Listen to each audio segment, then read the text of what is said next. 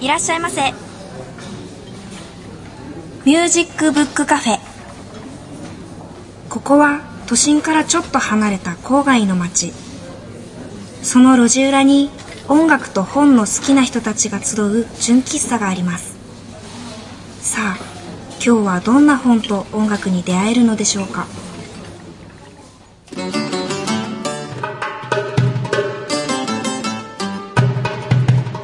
皆さんこんにちは。ミュージックブックカフェのほのかです。最近食欲が増しちゃって困ってます。食欲の秋にはまだ遠いんだけどな。夜中に急にお腹が空いてきちゃう時ってありませんか？そういう時ってみんなどうしてるんだろう。我慢するのかな。私はね、食べちゃいますね。どうしても食べたい時は迷わず食べちゃいます。夜食っていいですね。特に旅行に行った時とか楽しくて夜更かししちゃって、なんか小腹空いたねーなんて言いながら食べる夜食好きだなあ。あと夜食といえば受験勉強ね。私が今までで一番辛かった受験勉強は高校受験で、もう泣きながら勉強してたんですけど、ものすごい勢いで頭使ってる時って気づかないんだけど、ふとした瞬間に自分がすっごくお腹空いてることに気づくんですよ。それでヨタヨタしながらリビングに行くと、お母さんがなんかあったかいおうどんとか作ってくれるんですね。その時は受験勉強で頭いっぱいだったけど、今考えるとそれってお母さんの愛だなーって感じます。よし、そろそろ店開けなくちゃ。では最初のコーナーです。ブックでトーク。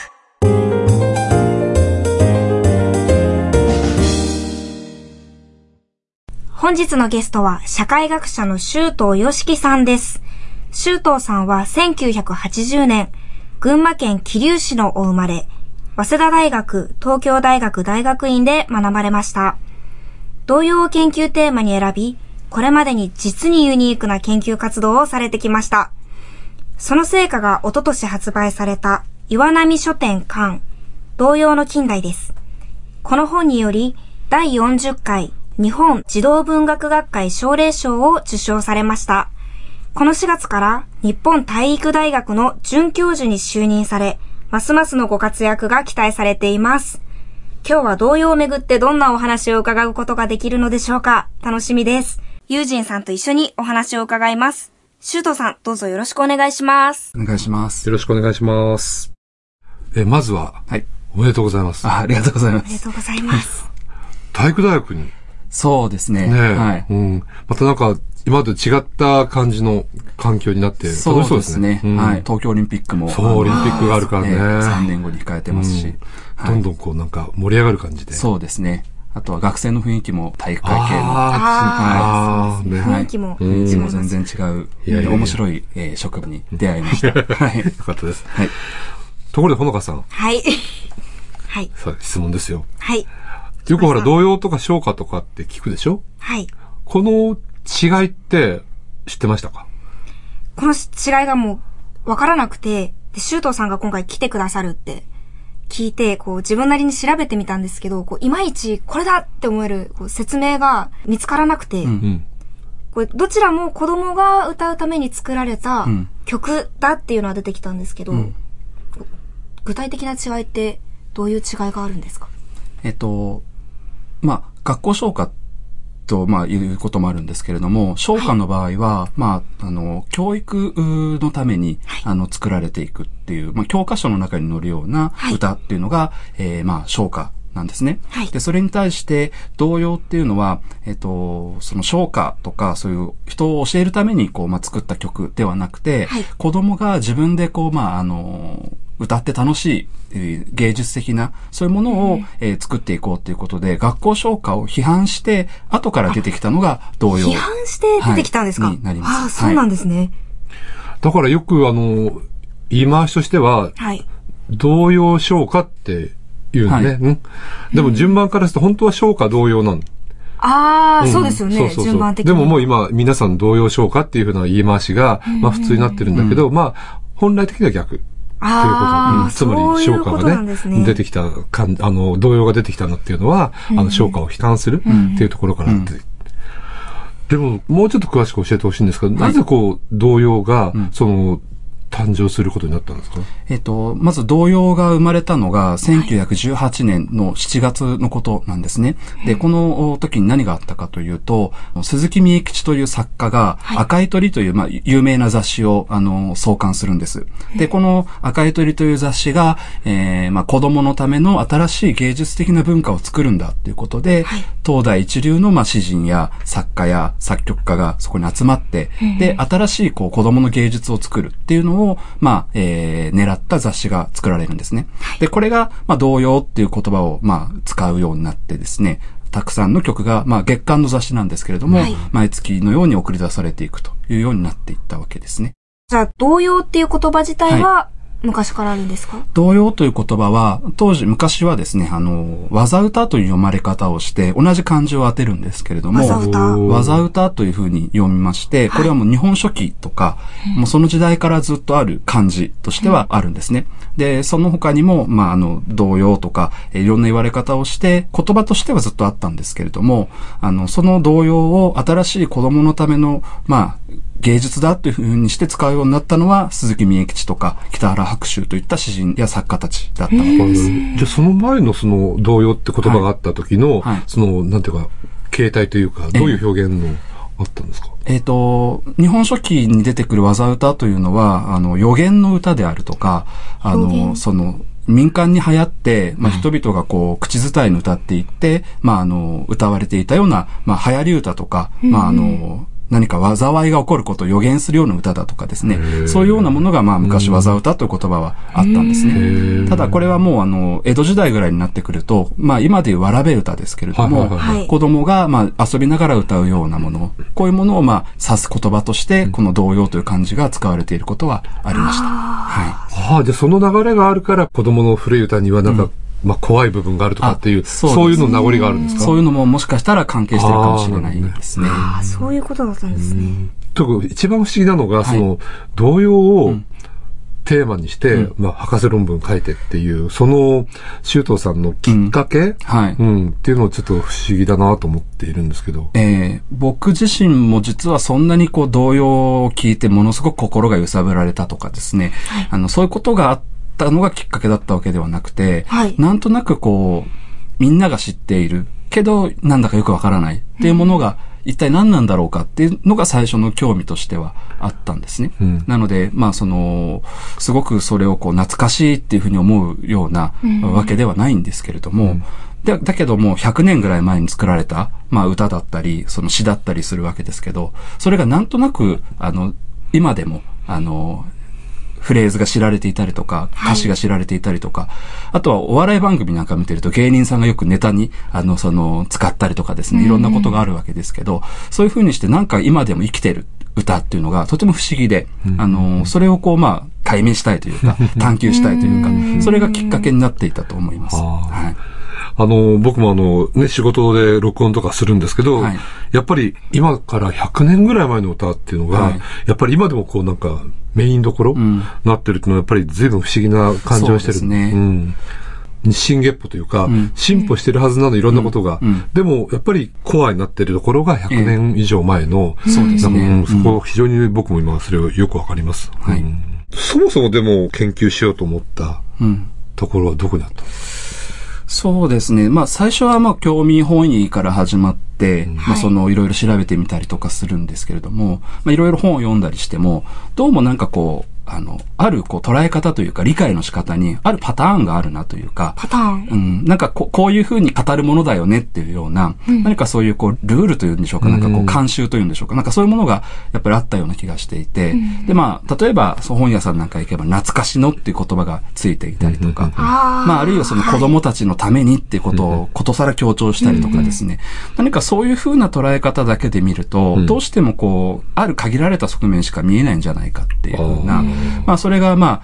あ一応学者ですので、まあそういう先入観を取っ払って、まあどういうふうにこう見ることができるだろうかっていうことを、まあ考えていたということがまああるんですね。で、その中で、まあぼんやりとこう知っているけれども何かこう、今でも生きていく歌っていうものをどういうふうに理解することができるだろうかってことを考えていたような気がします。まあその時点で、なんかこう、周東さんの方で、うん、なんかその動揺が どんな風景に見えたっていうか、変な言い方だけど、うん、なんかあるんですか？そうですね。まずそのいろいろ調べていくと、うん、意外とこう今までたくさんの研究や評論や評伝が書かれてきている割に、はい、あ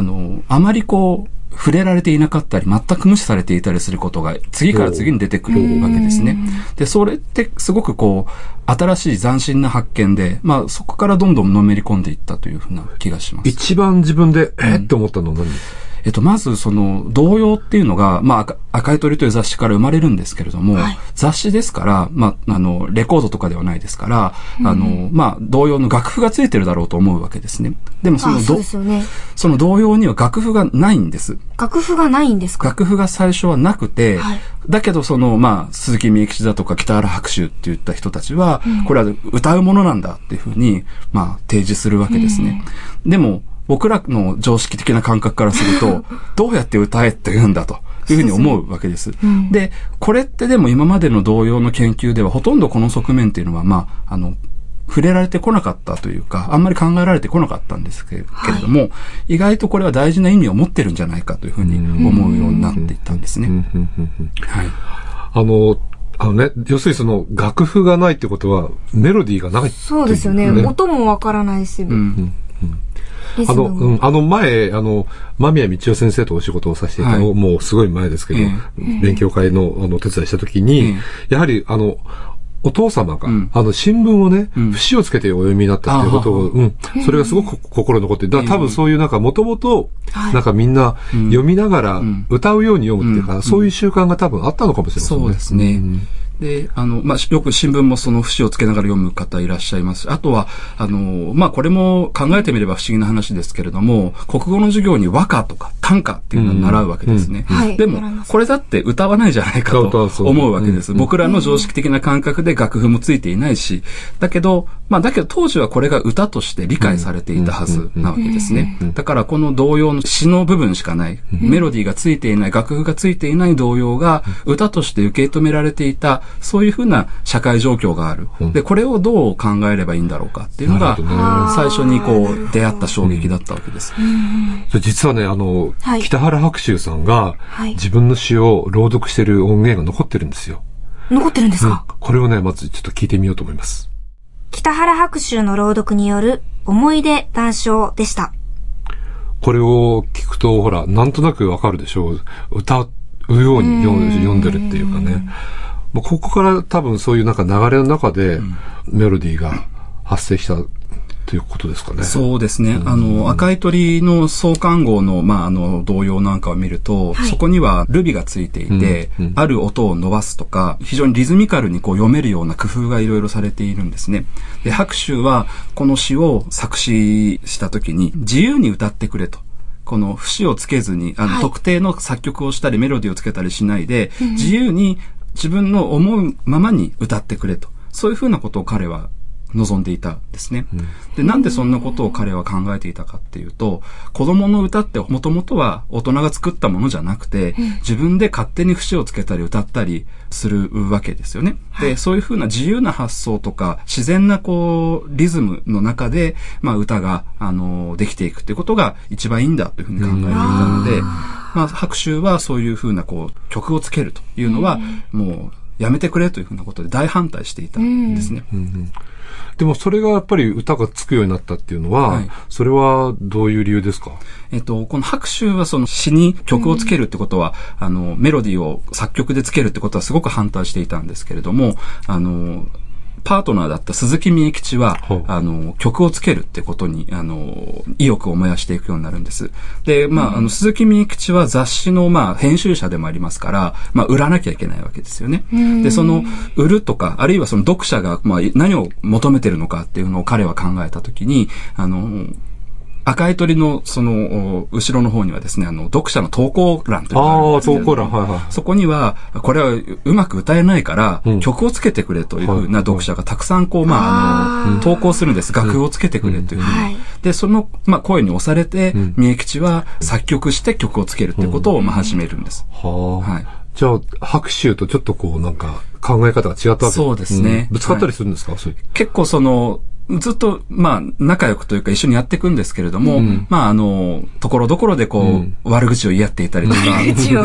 バチバチ。彼らのその、手紙なんかを読むと、うん、まあ、三重吉白秋のやつはとんでもないみたいな、うん、そういうことをまあ、内心ではこう、いろいろ綴っていたりします。そして、生まれてきた第1号の、その、いわゆる楽譜のついた、作品が、カナリアっていう歌なんですけど、カナリア。これは創刊からどのぐらい経ってから、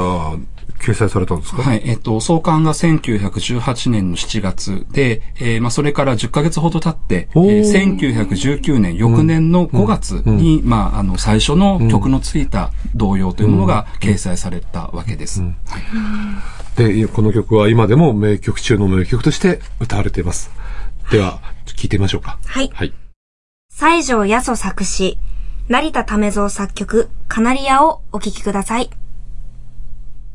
井上節のセラピーストーリー。ご機嫌いかがですか？井上節です。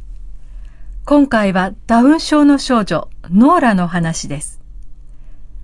ノーラに出会ったのは西ノルウェーの町、フェルデの小学校でした。小学校1年生のノーラは、クラスメート5人と一緒に音楽療法の活動に参加していました。ノルウェーではほとんどの場合、障害を持った子どもたちも、健常な子どもたちと同じ地域の学校に通っています。ノーラ以外、クラスメート5人は、皆健常な子どもたちでした。その年のクリスマスが近づき、8月から始まった秋学期も終わりになりました。いつものようにさよならの歌を歌った後、クラスメートの一人が言いました。ありがとう、ノーラ。あなたがお友達の中にいるからこそ、こんなに楽しい時間を過ごすことができたのよ。音楽療法は障害を持ったノーラのためだけではなかったのです。7歳の子供の、このストレートな言葉は、私がその後、音楽療法の可能性を考える上での大切な指針となりました。それでは今日の一曲をご紹介します。今日お聴きいただくのは、オーレブル作曲のセーテル娘の日曜日です。セーテルとは夏の間に家畜を放牧する山の牧場のことで、かつては若者たちが家族と離れ、家畜の世話をしていました。演奏はバイオリンソロ、アルベ・テルレフセン。弦楽合奏はトロンハイム交響楽団のメンバーです。アルテス、インフォクリップ。ハチさん、今日ご紹介いただくのはどんな本ですか？はい、今日持ってきたのはですね、相倉久人に聞く昭和歌謡史という本です。はい。これは去年の9月に発売した本なんですけども。去年に？はい。はい。で、相倉さんはですね、1931年生まれという、まあ音楽評論の最長老と言っていい方なんですけども、60年代からジャズ評論の世界で活躍されてまして、その後まあロックとか歌謡曲とか J-POP とか、守備範囲をすごく広げた方なんですけども、で、実はまあ一昨年の夏に亡くなってまして、あ、そうなんですか。この本は、亡くなった後初めて出た、まあ事実上最後の短調になりそうなんですけども、はい。でですね、榎本健一、榎健って、ほのかちゃんわかんないよね。榎健さんですか？はい、第二次大戦より前の昭和期に活躍した、まあ、歌手、エンターテイナー、お笑いも。うん。から、はい、一番最近、なんだろう、平成の J-POP まで全部論じてるっていう。うわ、幅広い。はい。もうちょっとめったにない。こんなことできる人全然いないと思う。そうですね。山口百恵とか松田聖子とか、大竹栄一とか、美空ひばりとか。全部インタビューしてるんですよ、相倉さんって。おー、すごい顔広いですね。はい。そんな人ちょっといないんですけど、はい、で、まあそういう自分の体験をもとに、まあ本当に相倉さんって鋭い耳を持った方で、本当に深い洞察、もう発見だらけの一冊で、細野晴臣さんとか、はい、評論家の湯浅学さんとか、そうそうたる方々に絶賛されてるんで、興味お持ちの方はぜひ読んでいただきたいなと思います。今日ご紹介した、相倉久人に聞く昭和歌謡史はアルテスパブリッシングから好評発売中です。今日は社会学者の周東芳樹さんをお迎えして周東さん書かれた同様の近代をいう本をめぐっていろいろお話を伺ってますが、前半最後に聞いたのが、カナリアでした。ちょっとなんか特別ななんか音源だということですか？そうですね。これは当時の SP レコードの音源なんですけれども、はい、鈴木美吉は先ほども言ったように曲をつけていく、推進派だったわけですが、曲をつけるだけじゃなくて音楽会をやったりとか、あるいはレコードを作ったりとかで、そのレコードを作るために女の子をこう、リクルートして歌わせたりとかですね、そういうこともしていたので、その音源、鈴木美吉が手掛けた当時の音源をお聞きいただきました。ほのかさん、これ大事なとこなんだけど、はい、童謡が生まれてきたのと、レコードの誕生っていうのが非常にこうなんか密接な関係がある。密接な関係が。これはやっぱりこう忘れることできないですよ、この関係はね。そうですね。まずその初期の流行歌作家の代表的な人物といえば、先ほど名前も出た、西条八十であったりとか、あるいは中山新平であったりとか、野口裕章、山田耕作といったような人たち、この人たちは当時のそのレコード会社で、大活躍していく詩人であり作曲家であったわけですね。で、特に西条八十なんかは戦後もずっとこう、作詞家として第一線を歩んでいくわけですけれども、そういうような人たちが当時同様の創作運動で、若手の芸術家として活躍していたということと、当時そのレコード産業が盛り上がっていくタイミングというのがまさにシンクロしていたというのが、非常に重要な問題だと思っています。だからこう音楽産業って言われているものが生まれてきたのと、童謡が流行っていく、これがリンクしている。リンクしている。逆にあれですか、音楽産業がそうでもなければ、童謡ってものはそんなになんかこう残らなかったというか、いうことも可能性はあるのかも。そうですね。もしもっていうのを考えるのは非常に難しいんですけれども、でも、例えばこう楽譜のままだったりとか、あるいはその楽譜すらついていない詩だけの状態であれば、おそらく多くの人が親しむっていうことは、そういう機会がぐっと減っていたはずですから。耳でちゃんと聞いてね。やはりこうレコードの中にこう生き残っていくというか、新しい活路を見出していったっていうことは非常に重要な展開だったのかなというふうに思います。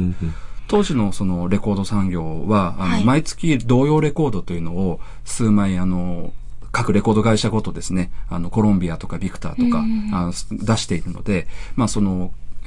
定期的に童謡がレコード会社の中で作られていくということがありましたから、そういうふうな、動きというのは非常に重要な要素だったというふうに思います。あと面白いのは、このさっき聞いていただいた白秋にしても、野口裕章にしても、西条八十にしても、童謡作家でもあるけれども、流行歌の作家であって、いわゆる歌謡曲の流れのある。それから民謡ですね。新民謡とかのこう作家でもあるで、非常にこう、マルチな活躍をしていた。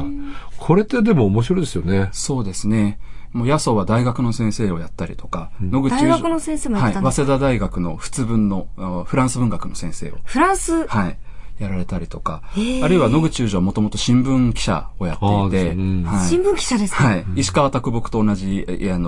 聞社に働いていたとか、いうようなこともありますし、実はその、いわゆる詩人というか芸術家ということだけではなくて、そういったその多方面で、才能を発揮していった人であったわけですね。時代がそういうこう、マルチなタレントを求めたんだと思います。それと、童謡歌手っていう非常にこう、ユニークな存在も生まれてきましたね。そうですね。やはりレコード化するっていう時に、童謡専門に歌う歌い手が欲しいというふうなことになりまして、もともと童謡を歌っていたのは大人たちが、大人の歌手たちが、童謡を歌ってたこともあるんですけれども、やはり子供が歌った方が子供らしさが出るということで、子供のその、歌手たちがですね、次々にこう、スカウトされていくというようなことがありました。周東さんの研究でもう一つ大きな柱で、可愛い文化っていうんですか。なんか今ちょっとお話伺ってると、ずっと面々と流れている、その、子供たちが歌うってものってずっとほら、メディアの中で、例えば、子供番組で歌うとかっていうのもあるし、今だって、ありますよね。だからその、いわゆる可愛いって言われているなんか文化に、ずっと繋がってるような、気はするんですけど、はい、その辺はどうなんですか？そうですね。先ほどの童謡歌集の第1号になった人物に本居みどりさんという人がいまして、はい、これは作曲家の本居長代の娘なんですけれども、まあ彼女なんかがまあ童謡歌集の第1号というふうによく言われるんですが、まあその彼女はそのまあ舞台に出ただけじゃなくて、いろんな新聞とかがまあその彼女の公演の様子をこう伝えたりとか、あるいはレコードをこう出したりとか、ということで、はい、まあ、あと、そのグラビアをですね、掲載されたりとか、まあ、そういうようなこともあって、まあ、今でいうアイドルに近いようなですね、まあ、そういうふうなこう活躍をしていくというふうなことがあったんですね。で、その、本居みどりの活躍を、まあ、受けて、まあ、レコード会社は、じゃあそういう、こう、アイドル歌手みたいなですね、まあ、まあ、当時は、童謡、まあ、アイドルって言葉ではなくて、童謡歌手というふうに言ったりとか、していたんだと思いますが、まあ、その、童謡の歌い手を、まあ、レコード会社が次々に専属化していくと。で、その中で、まあ、その童謡歌手を、まあ、打ち出していって、まあ、次々にレコード会社の新作の童謡を歌わせて、まあ、各ライバル会社の間で競っていくというようなことが、始まっていったんですね。もうまさにやっぱりこう、レコード産業と童謡っていうのは非常にこう、もういつも一緒だったってことですね。とにかくやっぱりその、まあ、売れるも売れたし、うん、やっぱり注目度もやっぱりすごかったですよね。そうですね。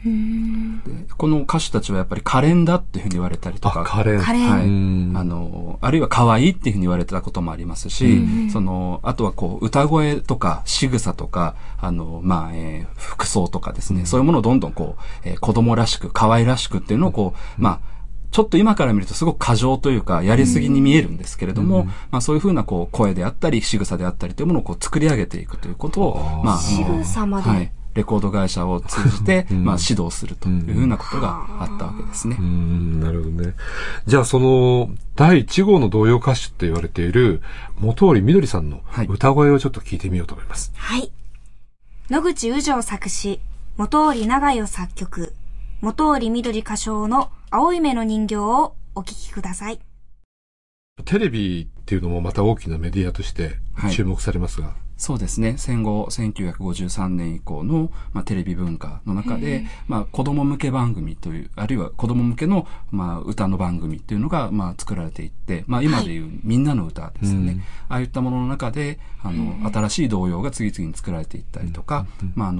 童謡歌手ですね、戦後の童謡歌手たちがまた、タレント化していくということが起こったわけです。さっきもちょっと出たんですけど、今、可愛いってよく言うでしょう。可愛い文化って。これはどういうふうに考えていったらいいんですか？その可愛い文化、今すごく、まあ、アイドルであったり、まあ、キャラクターであったり、様々な形で、こう、まあ、取り沙汰されていますけれども、僕の考えとしては、やはりその戦前からの、その童謡運動前後の頃からの児童文化の中で、まあ、それがすごく商品化されていったり、流行していったりするっていうふうな、流れが一つの、やっぱり、まあ、ルーツといいますか、流れの源流にはなっているのではないかなというふうに思います。で、子供のための、まあ、その文化を、ただの芸術品として、まあ、大切にするっていうことだけじゃなくて、まあ、それがレコードになったり、まあ、あるいは、こう、雑誌の形であったり、こう、まあ、売り買いされるようなものとして、で、それが家族の中で、まあ、楽しまれていくというような、まあ、この流れというのは、やはり、重要な、要素になっているんじゃないかなと思います。現在のその可愛いっていうと、やっぱりオタク文化とか、まあ、そういったものとかも考えなければいけないので、すべてこう、まあ、連続しているというふうには必ずしも言いませんけれども、お茶の間の中で、まあ、その人気タレントが育っていくっていうことは、まあ、おそらく1970年代ぐらいまではずっと続いていった現象ですから、まあ、そういう意味では、その童謡歌手であったり、そういうふうな文化の周辺で動いていたことというものの連続性というものは、やっぱりある程度あったんじゃないかなというふうに思います。はい。これからもやっぱその可愛い文化っていうのは、日本のこう割とキーワードになっていくんですか？なりそうな感じですか？どうでしょうか。ちょっと僕らの仕事は過去のデータを元に分析していますから、先々のことを考えるというのは、まあ、難しいんですけれども、おそらくあるその社会的な現象として、こう、可愛いっていうものが、まあ、生まれたわけですから、で、江戸時代とか明治の頃に、今、その大正時代以降のような可愛いをもてはやす文化っていうのは さほどなかったようにも思いますので、まあ、ある歴史的な、まあ、状況の中で、そういう条件が与えられたときに、まあ、可愛いっていうものがこう、量産されていく仕組みができるんだと思います。で、それがおそらく今、日本社会は未だにそれが続いているんだというふうなことは言えると思いますが、まあこのある何かその社会的な状況の変化の中で可愛いというものがまあ徐々にこうまあ廃れていくということは十分あり得るかもしれません。あ、なるほどね、はい、この童謡の近代っていう本を通して一番こう周東さんが言いたかったことっていうのはどの辺ですか？一番言いたかったこと。まあ、その一番を決めるのは非常に難しいんですけれども、やはり歴史的な事柄というものが現在を見ていく上でとても重要であるということですね。今の起こっている現象は、まあ、その下の方というか歴史的な積み重ねの中で起こっていることですから、はい、その歴史的な積み重ねをきちんと見ないと、現在を理解することはおそらくできないんじゃないかなというふうに思います。さっき、まだ、いろんなことがこう見落とされているっていうふうに、はい、言われましたけど、はい、まだまだこう童謡の世界にはこう、はい、謎というか、はい、いろんなものがあるんですか？そうですね。例えば鈴木美吉は今でいうミュージカルみたいなことをやろうとしていたりとか、はいはい、そういうようなこともですね、まあ、本の中でいろいろ書いたんですけれども、なかなか全てはご紹介しきれませんが、はい、そういったような様々な新しい発見というものは研究する中でいろいろ出会うことができました。はい。そしてさっきも出ましたけど、はい、オリンピックに向けて。ね、体育大学にね、これから、表彰される。なんか面白いことが起こりそうな気がするんですけど、そうですね。なんかこれからやってみたいこととかって何かありますか？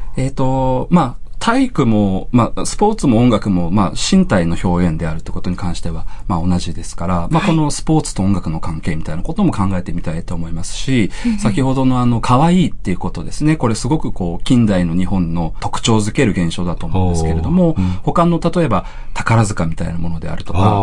あるいは高校野球もそうかもしれませんし、未熟なプレイヤーたちというか、まあ、宝塚は、まあ、今はもうすごい劇団ですけれども、昔は少女歌劇と言っていたわけですね。少女歌劇って言われてたんですか？で、中学生ぐらいの女の子たちが、まあ、学芸会みたいなことをやるっていうのが、宝塚の、まあ、ルーツの中にはあるんですけれども、まあ、そういうふうな可愛いものというか、未熟なものですよね。はい、プロというよりかはアマチュアなもの。そういうような人たちが一生懸命やってる姿を見て感動したり、そこからこう突き動かされたりするってことは、日本の近代の様々な中で起こってきているような気がしますから、そういったことを考えていければいいなというふうに思っています。他にも例えば僕が論文で書いているジャニーズのことであったりとかですね。ジャニーズについても書かれてるんですか？ジャニーズについても昨年論文一本書いたんですけれども、はい、まあああいうふうなこうおそらくすごく近代の日本の、を特徴づけるような多分現象だと思いますし、そういうようなことをいくつか、あるいはその70年代のスター誕生とかですね、そういうことも論文で書きましたが、まあ、そういうような研究対象としては同様じゃないんですけど、似たようなその現れといいますか、同じようなその特徴を持った音楽文化、あるいはスポーツを含めた身体の文化ってあると思いますので、まあ、そういうふうなことを、まあ、広く見渡していくような研究ができたらなというふうに思っています。いや、ますます楽しみですね。はい、ありがとうございます。またいろいろお話を聞かせてください。はい、どうもありがとうございました。はい、ありがとうございました。ミュージックブックカフェ伝言版。今日のインフォメーションは友人さんからです。はい。今日はこのゴールデンウィークに開催される合唱の大きなイベント、東京カンタート2017についてお知らせします。はい。番組でね、ハートフルコーラスを担当してくださっている佐藤博人さんも関わっていらっしゃいます。そうなんですね。そうなんです。はい。で、この東京カンタートは東京墨田区にある墨田トリフォニーホールをメイン会場に、今年はね、久留米でもサテライトセミナーが開催されるなど、とても大きな規模のプロジェクトで、はい、実はね、もう20年も続いてるんです。20年ですか？東京カンタートの特徴は、はい、毎年ヨーロッパから著名な指揮者を招いて、クラシック音楽の真髄を濃密なレッスンを受けて学ぶということが一つと、はい、もう一つは、日本の合唱文化の再確認と称して、はい、日本人にとって合唱とは何か、歌とは何かということに焦点を当てたコンサートが企画されていて、はい、毎年ゴールデンウィークはカンタートに行って過ごそうという人たちがね、全国から集まってくるんです。ああ、全国から、うん。で、今年も4月の29日から5月の6日まで多彩なプログラムが展開されますので、ぜひ合唱好きな方、コーラス好きな方は足を運んでみてはいかがでしょうか。はい。詳しくは東京カンタート事務局、電話 03-3985-0405 までお問い合わせください。また、ホームページはキーワードカンタートで検索をしてご確認ください。インフォメーションのコーナーでした。佐藤博人のハートフルコーラス。ご機嫌いかがですか？合唱指揮者の佐藤博人です。今日は立原道三作詞、三好明作曲のある風に寄せてをお届けします。この曲は女性合唱のための3つの叙情という作品の第1曲にあたり、数ある合唱作品の中でも名曲中の名曲と言われています。三好明さんは合唱界のみならず現代日本を代表する作曲家で、4年前に惜しまれつつその生涯を閉じられました。この曲は55年前、三好さんが29歳の時に作曲された曲です。ピアノと女性の声の絡み合いや対話に思わずうっとりとしてしまいます。毎年ゴールデンウィークに東京カンタートという合唱の大きなイベントが墨田トリフォニーホールで行われるのですが、今年は5月3日に叙情は詩人の武器であったかと題して、明治から昭和初期の詩人たちを題材にした合唱のコンサートがあり、そこでもこの曲が栗山文明さん指揮によるこの曲を歌うために特別に編成された合唱団により演奏されることになっています。それでは、ある風に寄せてをお聴きください。指揮、田中信明、ピアノ、田中陽子、合唱は東京混声合唱団の皆さんです。本日ご出演いただきました周東よしきさんから、番組でもご紹介しました周東さんのご著書童謡の近代を3名の方にプレゼントいたします。ご希望の方ははがき、ファックス、メールにお名前、ご住所、電話番号をお書きの上、童謡の近代希望と明記してお送りください。宛先は郵便番号 102-8080FM センター4階、ミュージックバード、ミュージックブックカフェです。ファックス番号は東京 03-3288-8902。メールアドレスは info@musicbookcafe.jp です。また、番組のホームページでもご案内しておりますので、そちらもどうぞご覧ください。